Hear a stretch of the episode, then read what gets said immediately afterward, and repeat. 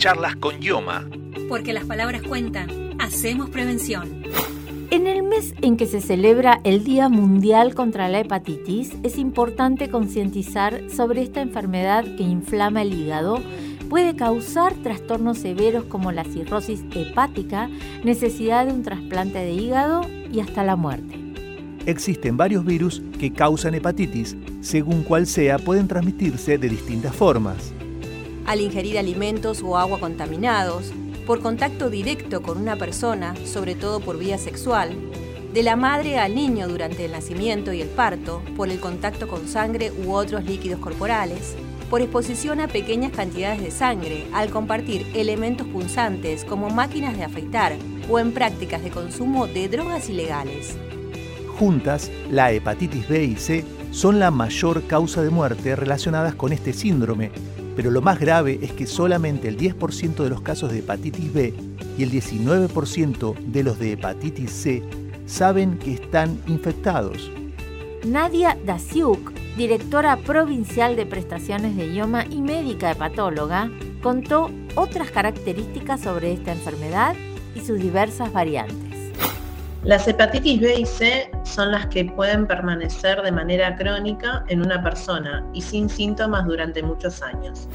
Es de notar que previo a los años 90, que fue la década donde se empezó a detectar estos virus con análisis bioquímicos y también se mejoraron los cuidados en la medicina para evitar contagios, hubo personas que podrían haber estado expuestas a estos virus. Entonces, hay muchos adultos y adultas que son portadores de estos virus y no lo conocen.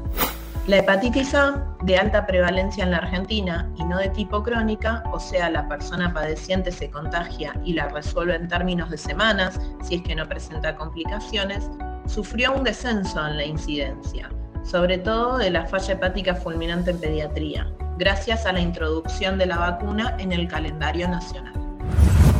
Tus autorizaciones de medicamentos y prácticas médicas están a un clic desde tu celular, ingresando en la página web de tu obra social y sin tener que concurrir a la delegación, podés obtener tu credencial, solicitar turnos en nuestras clínicas y policonsultorios, tener tu receta electrónica y realizar trámites afiliatorios. Descarga Idioma Digital en tu celular, en Play Store o App Store. Con respecto a los avances relacionados a estos virus, Actualmente existen vacunas contra la hepatitis A y B en el calendario nacional de vacunación que se aplican durante el primer año de vida y evitan que las personas recién nacidas se expongan a las consecuencias de contagiarse estos virus. Dasiuk se refirió a las posibilidades de vacunación que existen actualmente. Desde el 2012 la vacuna de hepatitis B es obligatoria y no requiere de orden médica para todas las personas de cualquier edad quienes no estuvieran vacunados o vacunadas pueden completar las dosis faltantes. El virus de la hepatitis C, por otra parte, no cuenta por el momento con vacuna que prevenga su contagio. Sin embargo, es el primer virus que en la historia de la medicina se puede curar mediante el uso de medicación correctamente indicada y administrada por médicos especialistas. Es entonces que es clave realizar el chequeo por lo menos una vez en la vida, mediante análisis de laboratorio, de si sos portador del virus o no. En resumen, es clave la prevención que tiene que ver con la aplicación de las vacunas disponibles en el calendario nacional de vacunación y la detección de las hepatitis crónicas previo a complicaciones graves. IOMA garantiza la cobertura de prácticas de laboratorio durante la etapa prenatal y la medicación para el virus B y C. La directora provincial de prestaciones de IOMA hizo recomendaciones para evitar el contagio de la enfermedad.